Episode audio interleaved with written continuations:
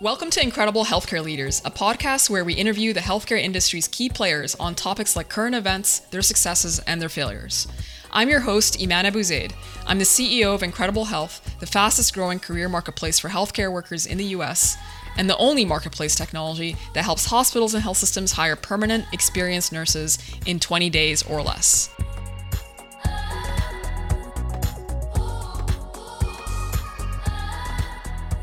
Right, so today we have Javon Bea, President and CEO of Mercy Health, with us, which is located in Illinois and Wisconsin. Uh, when Javon became CEO in 1989, Mercy Hospital was a standalone community hospital. Today, Mercy Health is a vertically integrated hospital system with over seven hospitals, over 8,000 employees, a home health and hospice division, and a wholly owned and operated insurance company. Since Javon became CEO in 1989, revenue has grown from $33 million to over $3 billion in revenue annually today. Excited to have you on the podcast today, Javon, and really looking forward to hearing more, more about you and your background. One of your first jobs was in housekeeping at Rockford Memorial Hospital. That's right. Uh, when you were in high school, which is now, I think, re- renamed to be the Javon Bea Hospital. Javon Bea Hospital, yeah. Javon Bea Hospital. Tell us about this first job of being a, a, like a housekeeper, a janitor, whatever it was, uh, at at, uh, at this hospital. Right when I was 16, um, you know, obviously legal legal age to work, and I needed to work, and so I, uh, I took advantage of a work study program at the local high school in Rockford, Illinois, and uh, where I would went, go to school in the morning from seven until noon, and then from one to five or later, I mopped floors in the emergency department and the radiology department at Rockford Memorial Hospital. And uh, it was a great experience to get around the professionals, to be around the medical setting. I uh, actually, from there, when I got through there, I would usually go to the local grocery store, and uh, my job was to unpack the freezer truck and put all the frozen goods in the freezer. And then on uh, three nights a week, Friday, Saturday, and Sunday, I'd go make pizzas until midnight after that. So I I worked three jobs to save money for college, but working at Memorial Hospital was a great experience. I met one of the doctors in the emergency room, told him I was interested in physical therapy. I began volunteering in physical therapy, and then uh, after a while, I actually got a job as a physical therapy technician working in the physical therapy department. And I worked there all um, all uh, after school, you know, from one to five, and and full time in the summers, all throughout uh, the rest of my high school years, and and uh, summers throughout college. Uh, but it was really there then that I met the um, administrator of the hospital, and I I asked him what you know about hospital administration. He told me about it. He said, you know, I think you should to be a good generalist, which is what a hospital administrator is. You should be a specialist first. And he said, do you like physical therapy? I said, yes. And he said, so why don't you go become a physical therapist? And so, uh, and then if you're still interested, go to hospital administration. And so that's what I did. I um, one other thing I think you'll find interesting. After I got done with my housekeeping, my other my other job was to fill all the cigarette machines that were up on the patient floors. You know, it shows you the difference, right? So we had cigarette machines in all the nurses' waiting areas, and um, it just you know that people are just astounded to hear that today. But uh, you know, the doctors would walk down the hallway smoking cigarettes, and uh, we put cigarette machines close to the patients, and uh, it's just shocking what we've learned since those days. But yeah, it's been quite a quite a ride since then, Iman. Yeah, I didn't even know cigarette vending machines are a thing. Like I don't even I didn't even know that existed. That exists. Hopefully, hopefully, some people on this podcast do know what. I'm not that ancient alone. Yeah. Okay, so you're right. It is completely fascinating that you started as uh, you started uh, doing in housekeeping in high school and then became a CEO of the hospital where you were housekeeping. Um, can can you tell us a little bit more about that journey? Like, what happened between those two points of you becoming CEO and you being a housekeeper? Yeah, well, I uh, I went to uh, the Mayo Clinic. Um, you know, I, I, was born very poor and. Um, I needed to. I went to Northern Illinois University and uh, used the money working at Rockford Memorial to put my way through college. And then, in order to go to physical therapy school uh, after undergraduate school, uh, the only program in the country that didn't charge any tuition but actually paid their therapy students to go to school for the two-year program uh, was the Mayo Clinic. And so I. Uh, I applied and was accepted at the Mayo Clinic. There were uh, 2,000 applications and they accepted 20 students. And uh, so I went to Mayo for my uh, post undergraduate degree in physical therapy and uh, became a physical therapist. And I was working at um, St. Mary's Hospital, which was a 1,250 bed hospital associated with Mayo, and I was walking home to my apartment one night after work, and um, soon after I graduated, and I saw this little nun in uh, old clothes and a big farmer's hat on, starting to work in her garden. It was in the spring. She was trying to lift a big bag of fertilizer and put it in a wheelbarrow, and I just said, "You know, sister, can I help you lift that big bag of fertilizer?" She said, "Sure." So I helped her put it in the wheelbarrow, and then she said, "Here," and she handed me a a, a, spade shovel and said, "Help me dig up the soil. It's really hard." So I took my white smock off and spent a couple hours helping her dig up the soil, and um, and then um, she uh, she just we were talking for those two hours, and she asked me about me and where I came from and the family I came from and what I wanted to do and how I liked physical therapy. And I told her my dream someday was to go into hospital administration. And so we just finished working, and she thanked me, and then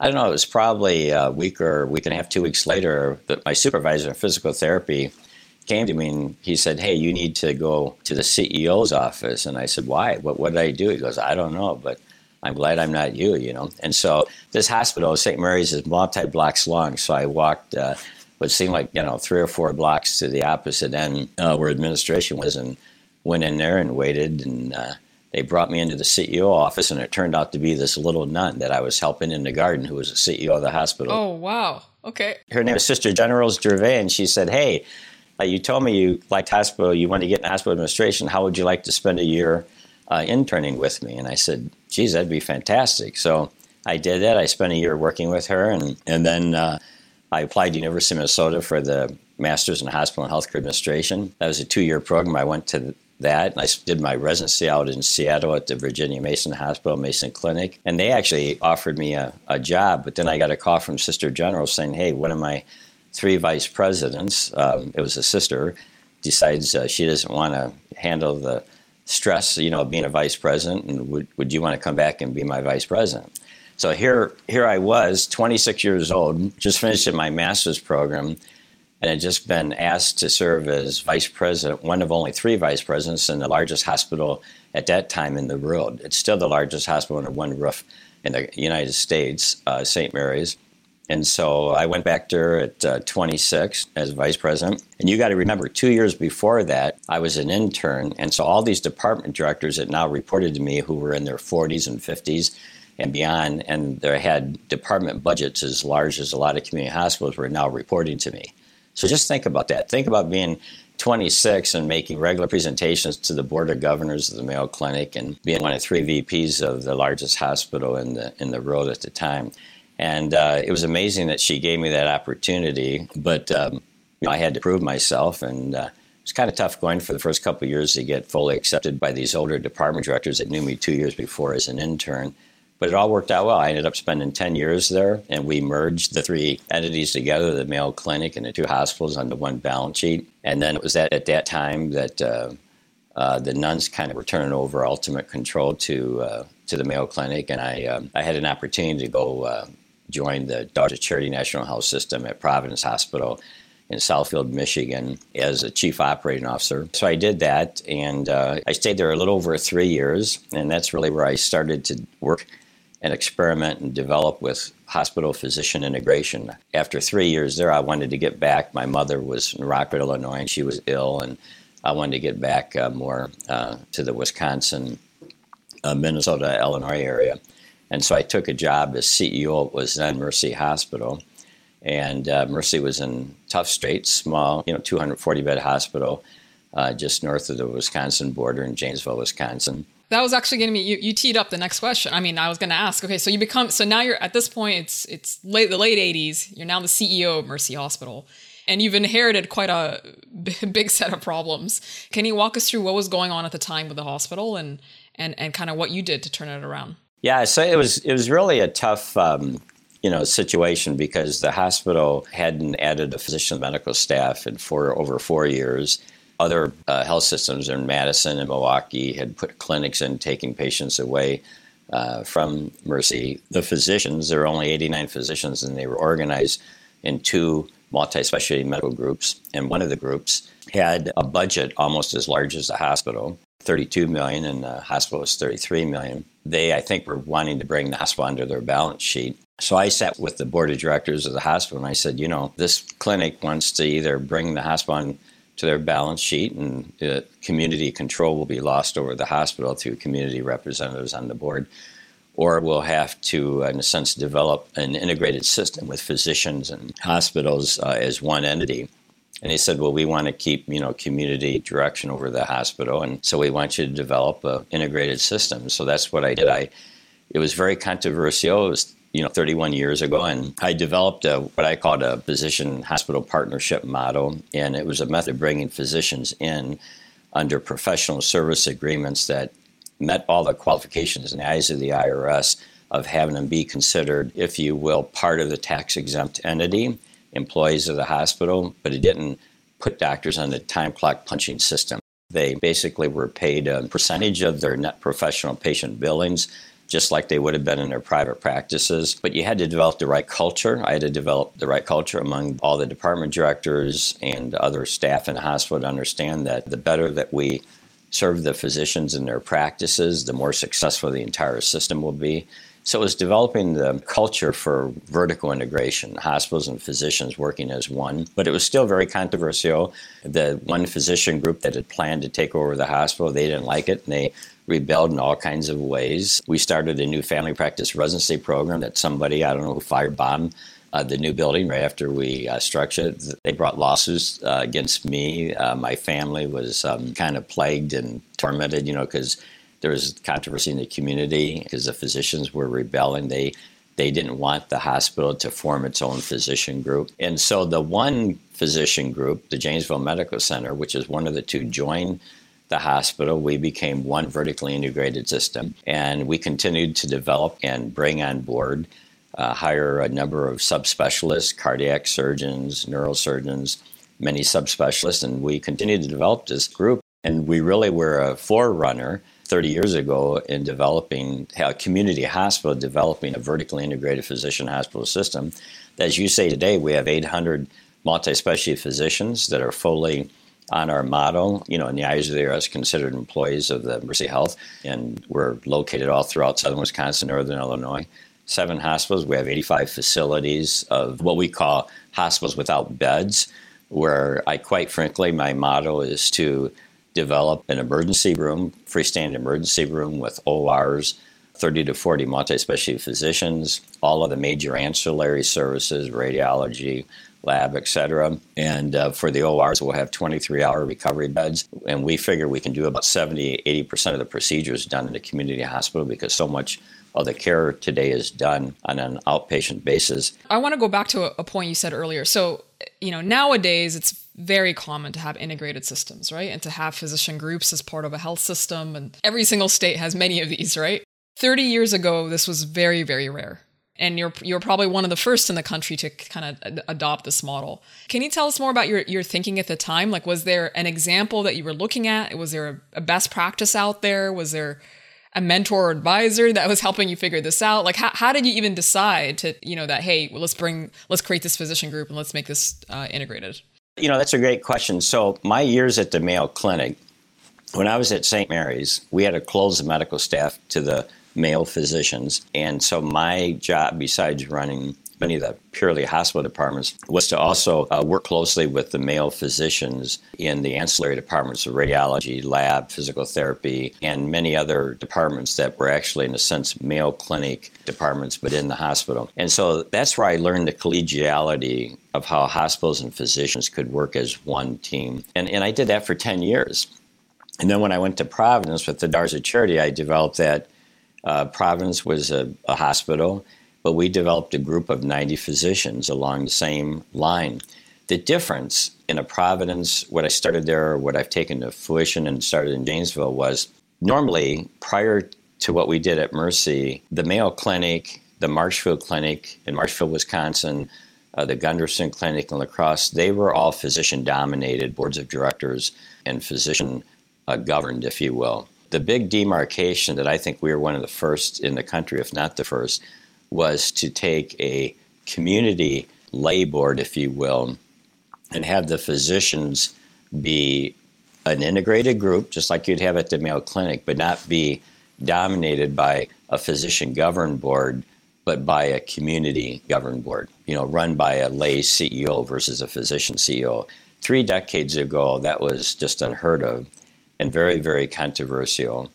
But it, it also led to far extreme better quality in community hospitals. Let me give you just one example. In the year 2000, this would be about 11 years after I was at Mercy, I had a nurse come to me and say, she was crying, and, and she was an intensive care nurse, and she said, you know, one of the family doctors was just working in the intensive care, tried to intubate a 38 year old woman and did it incorrectly, and there was a devastating result for the woman, terrible, that, that should have never occurred.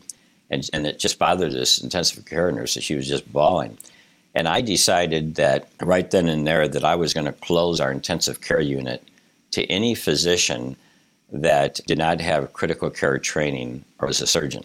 That meant the internists, the family docs who had followed their patients and they'd admit them to the hospital and they had to be in the intensive care. They could visit their patients, but they couldn't be the primary caregiver any longer their patients in the intensive care and because they didn't have really the qualifications to be.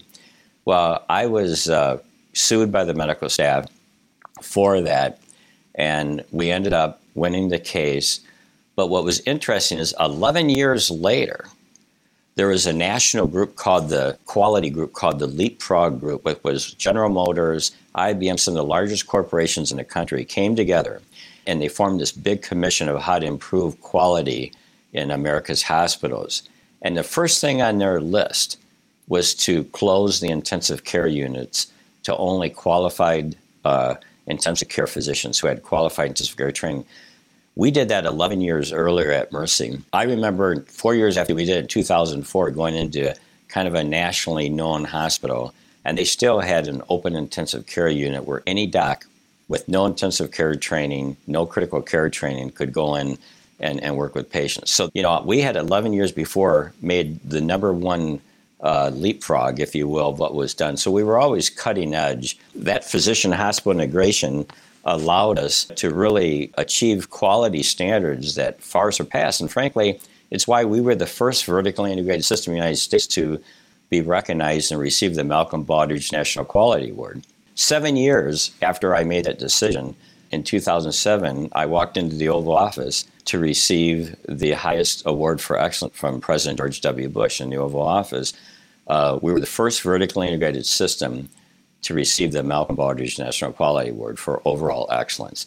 And that was because of being able to have the physicians in the hospital work together across all departments as one team, as one team. And um, it's truly the way to get the best quality and the most cost cost effective care. Got it. Okay. Yeah. So I, have actually uh, I've seen I've seen that photo of you and George W. Bush shaking hands in the Oval Office when you're accepting the the Baldrige Award. And honestly, even if you Google your name now, that's like one of the top photos that shows up, which is kind of funny. You've won awards, accolades for for this vertical integration and for the integration of the physicians into the health system. So was this the key to turning Mercy Hospital around? Back then in the 90s? It was absolutely the key. It was a, it was a single key. Forming that vertical integrated system with the doctors is what allowed us, for many years, we were ranked as the fastest growing health system in the United States for same store growth, meaning uh, growing organically, not as a result of mergers or acquisitions. And it's all because of that vertical integration. All right. And then I, I want to go back to something you mentioned earlier. Um, when you are a VP at age 26, or even as, even as a CEO, you're quite a young CEO as well. And you have people that are older than you reporting to you, people with much more experience. It's something I experience day to day myself running Incredible Health. How do you deal with a situation like that? What kind of what are your what are your tactics and tips for the young leaders that are listening to this? You know, I think it, it has to do with not just age difference, I think it has to do with racial difference, sex difference, with any differences. I've always been focused on results and on problem solving. And I find that no matter what the age difference, like the way I started working with these 40 something, 50 somethings, even 60 something as a 26 year old was I wasn't calling them in to socialize or to compare personal lives. I was trying to solve problems and I would get into the problems and seek their thoughts, their insights, their input, their advice. It seemed to create an openness. It just took away barriers of age and anything else And it was like we were all part of the same team here, the same group. And part of it has to do with my upbringing, where I came from. That I have, I had one of my vice presidents say one time, he was at he said, "You have zero ego. I mean, you have like no ego." And I think that probably has helped me because I don't get into who's right, who's wrong. It's all about solving the problem and meeting the challenge. I think that that just natural style of openness, seeking thoughts, insights, advice, trying to get to a solution, it seems to uh, engender, even it breaks down barriers of people who might have their guard up because I'm walking in at this young faced kid looking and I'm this old, but he's right away just totally seeking my advice, seeking my input, giving his thoughts on how to get to a, a solution. That, that's to me what I've found all throughout my career. So, in, in recent years, one of your newer hospitals was named after you, right? It's called the Javon Bea Hospital. Can you share that story with us? How did that happen? How did that come to be? Yeah, so we built this $505 million new hospital, and I was, it was all done, and, um, and I, the board just called me in one day. They had been in what was called executive session about a couple other issues, and um, and they just said, "We want you to know we've decided to name the new hospital after you." And I said, "What?" And they said, "Yeah, we we want to do that. You've totally over th- three decades you've taken Mercy from." You know what was a small dying hospital to an incredibly successful, you know, three billion dollar integrated system, and taken to the Oval Office and and I said, well, shouldn't you wait till I'm dead yeah. or something till I die? and, and, they said, we may not be around. we may not be around, but they said, no, we, you know, we, we don't want to name it something and then have to change the name. It's new. There's no name on it. And so they just made the decision. It was unanimous and they made it without me. And um, it's funny. It's just, it's almost, I can't even relay it. You know, sometimes people talk about themselves in a third person. It's almost like, when I see the name on there or whatever, it's like a third person. And I don't let it. It hasn't done anything to me. Do you know what I mean? I don't know how to explain yeah, it, but so it, it's it, it's it's so weird to go in, you know, and just see that name on it that I just act like it's somebody else. I don't know how else to think about it. You know, yeah, so and then how did that? How did how did it feel when you heard when you heard that news? I, I, I was I was over I was shocked, overwhelmed. I really did say I wasn't sure how everyone was going to react to it. You know, I was more concerned I just said, don't you think we ought to wait? And then their argument was, if we put another name on it, then we'll have to take that name off and change it. We don't want to do that. And but I was I was really surprised. I mean, there was I think everybody really reacted well. They you know when you've been someplace for over three decades and there were 500 jobs, 500 people who had livelihoods at Mercy when I came, and there's now over 8,000. I think that people, um, I don't know, I, I think it was very well received, I guess. Is it. So that that made it nice. Yeah, I mean, it's a pretty amazing story, honestly. Given where you started, you said you mentioned you said poor kid. Yeah, I know you had many siblings, 10, 12, uh, yeah, yeah, 11? 12 children. yeah, yeah. We lived, lived in a little home. Lived in a little home with three bedrooms. I, I grew up in a in a little tiny bedroom with three sets of bunk beds, six boys, right? And it was like growing up in an army barracks. So it's my five older brothers. Wow, and this is this is in Illinois, right? Yeah, yeah, yeah, Rockville, Illinois, and we had listen, we had one bathroom with one sink, one toilet, and one bathtub, no shower for 14 of us. Wow. Think about that. okay. You, you've come a long way. This is like this is like the American dream. Like this yeah. is like this is an awesome story. Yeah. The other thing that Mercy Health has achieved is many, many awards. So many awards and accolades during during your time there. One of them I wanted to chat about more is is the magnet recognition for nursing excellence. For those of you that don't know, magnet is a recognition that hospitals and health systems can get uh, when they really excel in, in, in nursing. Um, and it's it's a, it is another way to to attract uh, nurses to their health system as well in what is like highly competitive uh, talent market. So can you walk us through your process of getting that magnet recognition and and and any advice you might have for other leaders that are trying to get it? Yeah, so that's that's a first of all you you cited a tremendous example from my standpoint or a benefit as CEO is it does really help attract some of the finest nurses in the industry, especially in highly specialized positions that are hard to find because they know that uh, magnet recognized uh, health system or hospital has had to show an absolute long-term dedication to the highest quality standards. And i think really good nurses want to work and be associated with uh, healthcare entities that do put quality first. And so it really has helped us in our recruitment tremendously. We actually achieved Magnet the first time in 2014. And every five years, you have to do it again. So we did it again in 2019, only even as a larger system because we had integrated Legacy Mercy had integrated with the Rockford Health System at that time to make Mercy Health. So we went back and got it as an entire health system. But it helps to attract and retain your best nurses. And the other thing that I wanted to do it for is it really helps to put in standards and protocols of care that I think leads to more consistent, uh, I would say, safety and quality standards. So the key is consistency as a health system and where, where I sit. You don't want to have some patients receive one brand of care and other patients receive another brand of care. You want to provide the same overall excellence of care for all patients. And to do that, it can't just be episodic and up to whether a nurse chooses to do it or not. It, it needs to be, in a sense, hardwired in, if you will. And I think Magnet helps to hardwire in quality and safety standards. And it shows. It shows in our clinical outcomes. And it really is an advantage today uh, as we get more and more into, uh, you know, government monitoring our quality and our ACO accountable uh, care network and so forth and meeting those standards.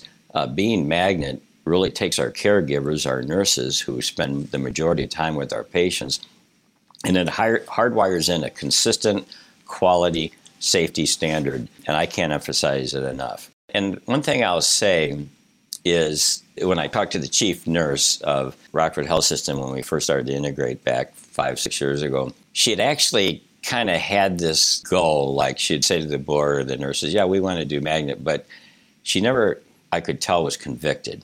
She wasn't like, "We're going to do it, and this is a time frame, and we're getting on a path. We're laying out this critical path with milestones, and we're going to go after it."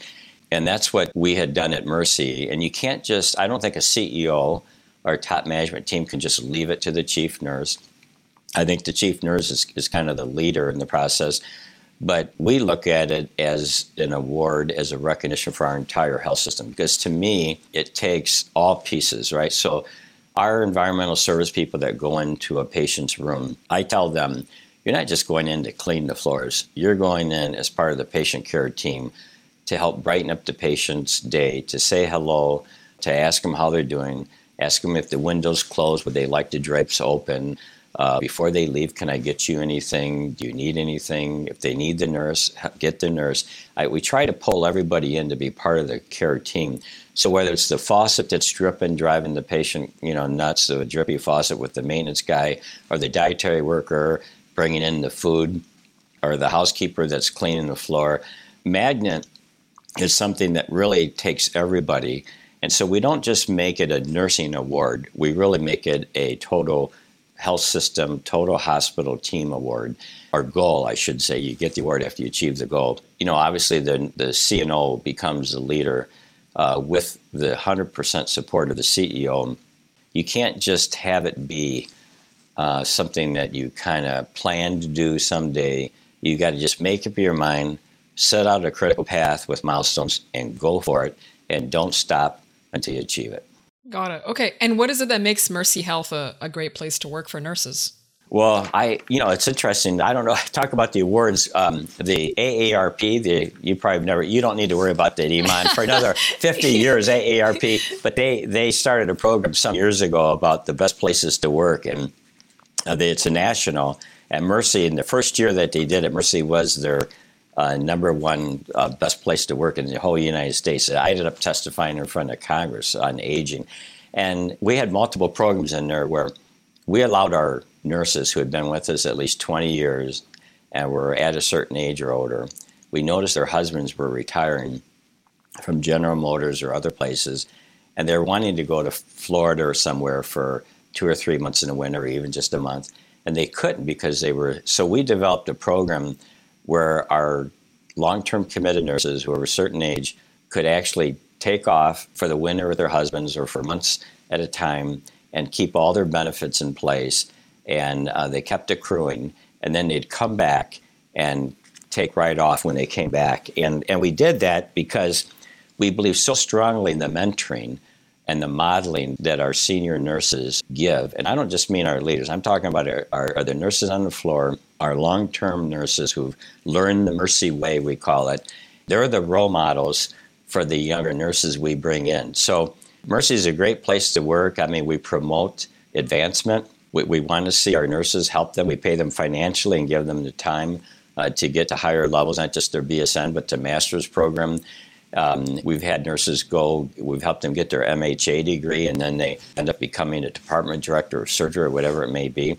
And so it's uh, we're all about advancement, education, development. So yeah, I think it's it's you know our we have very long term nurses, very low turnover in our nursing ranks. Okay, that's fantastic. So you've you've really focused on flexibility, from what it sounds like, as well as career advancement.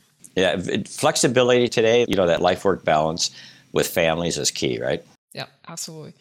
Okay, so you're obviously a very hardworking person.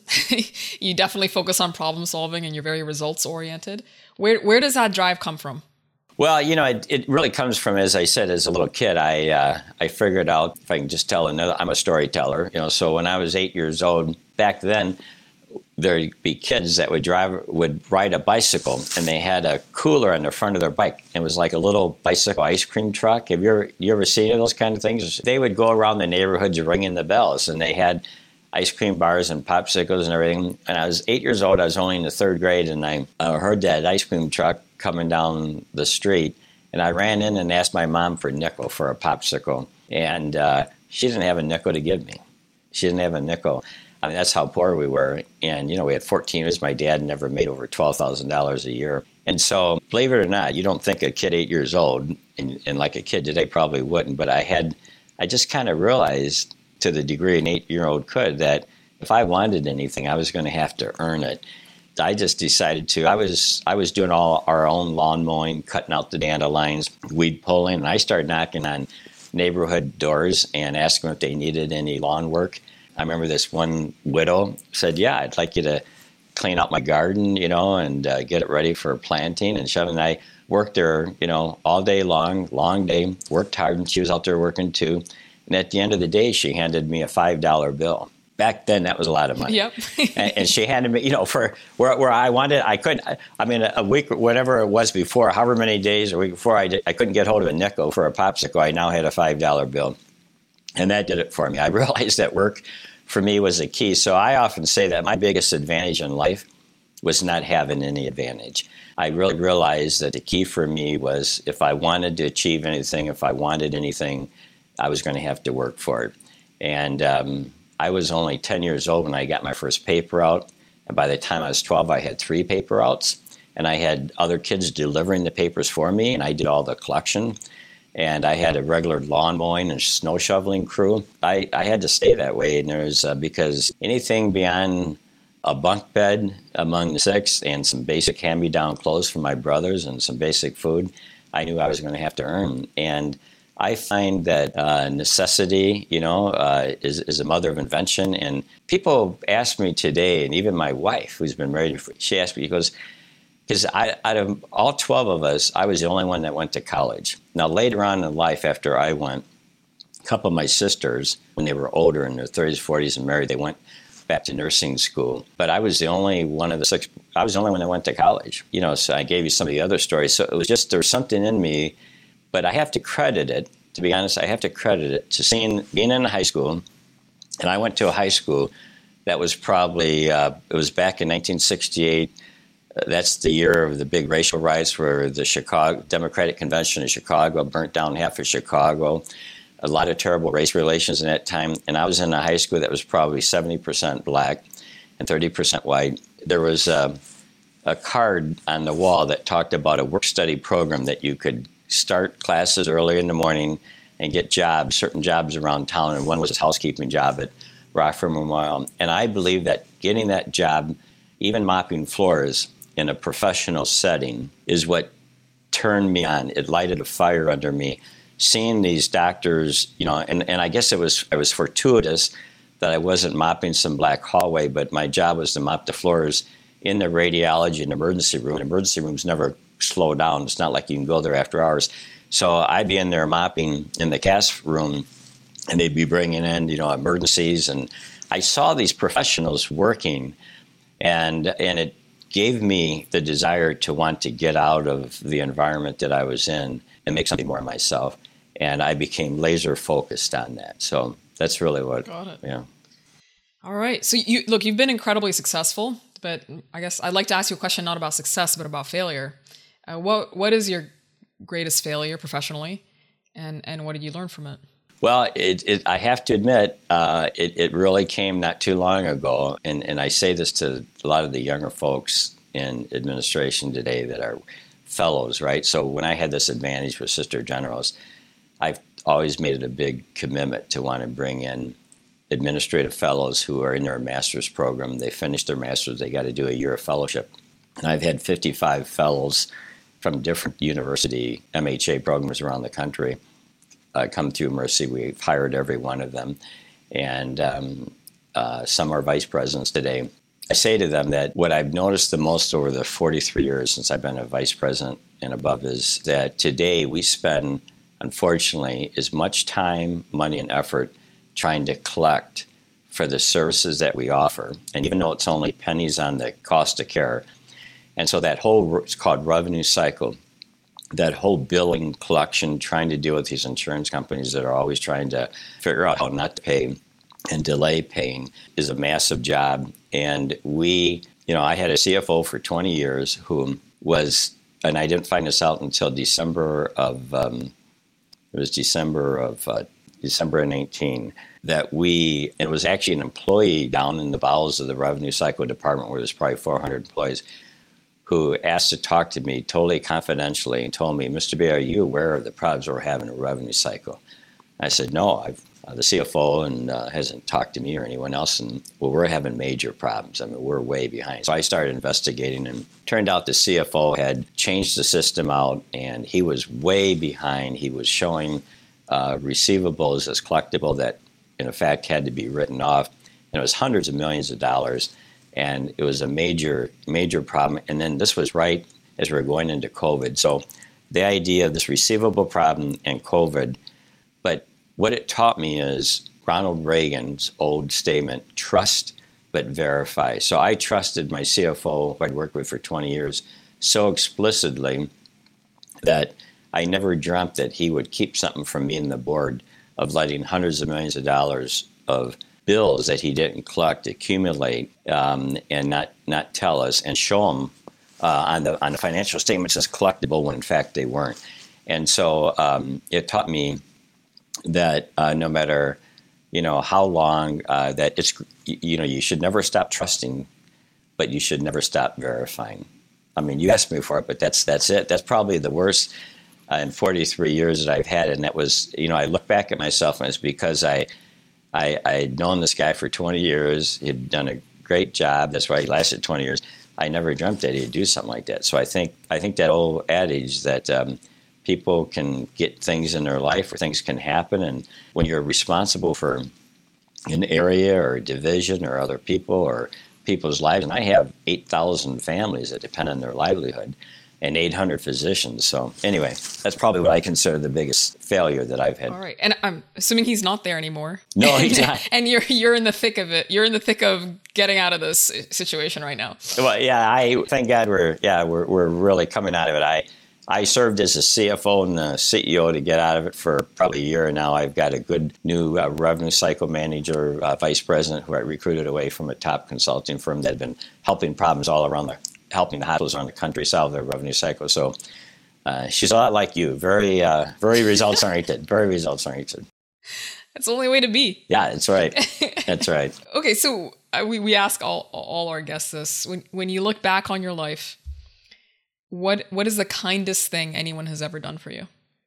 The kindest thing, um, I would actually have to say that it was Sister Generose who I have a model that says to suit up. I said this to my kids all while they're growing up. I have six children. I said the key to life is to suit up, show up where you're supposed to be, and do the next right thing. And it's a long haul that counts. And I'd say to them, no one exam that you blow, no one job you don't get, no one girlfriend or boyfriend you lose, no one thing in life is going to make or break your life for the long haul. It's the long term that counts. And so I said, if you suit up and show up and do the next right thing every day, because we only live life one moment at a time, you'll find that over time, your life will be a success. People get themselves derailed by something going bad and they think their life's coming to an end, and it doesn't, unless they want to accept it that way. Because really, it isn't what happens to us in life that counts, it's how we handle it. And if you look at it and say, well, this is just a, Uh, a setback for this moment or this day or whatever, and you just commit to getting up the next day and suiting up and showing up where you're supposed to be, no matter what stage of life you're in, doing the next right thing, over that you look back and you go, wow, in the aggregate, it's really been a success. And, you know, I'd have to say that when I was walking home after physical therapy, working in PT, and I saw that little nun struggling to lift the bag, if I hadn't stopped to ask her, does she need help, which was the right thing to do, or when she said, God, my back's killing me, this ground's harder, would you mind helping me break this ground up? If I'd said, oh, geez, I'm sorry, I'm too busy, but I did the right thing. And then in turn, she opened up the doors to my whole future career. Okay, that's, that's a pretty amazing example. All right. Thank you so much for your time today, Javon. Really, really appreciate it. Thank you for sharing with, with everyone all the all of these awesome stories. You are a good storyteller. That's great. Well, thank you, Iman. And in another 40 years, 50 years, 80 years, when you're as old as I am, you're going to have yeah. all these stories too to tell. no, what are you talking about? You're still in your 30s, right? there you go. In my mind, in my mind, I certainly am. I can tell you that. All right. Thanks again for your time. Appreciate it. Thank you for listening to Incredible Healthcare Leaders. If you enjoyed the show, share the podcast with a friend and tweet at Join Incredible to let us know. We may give you a shout out on an upcoming episode. Remember to rate and review wherever you get your podcasts. Incredible Healthcare Leaders is produced by Eric Johnson from lightningpod.fm. Our theme music is from Purple Planet Music. I'm Iman Abuzeid. See you next time.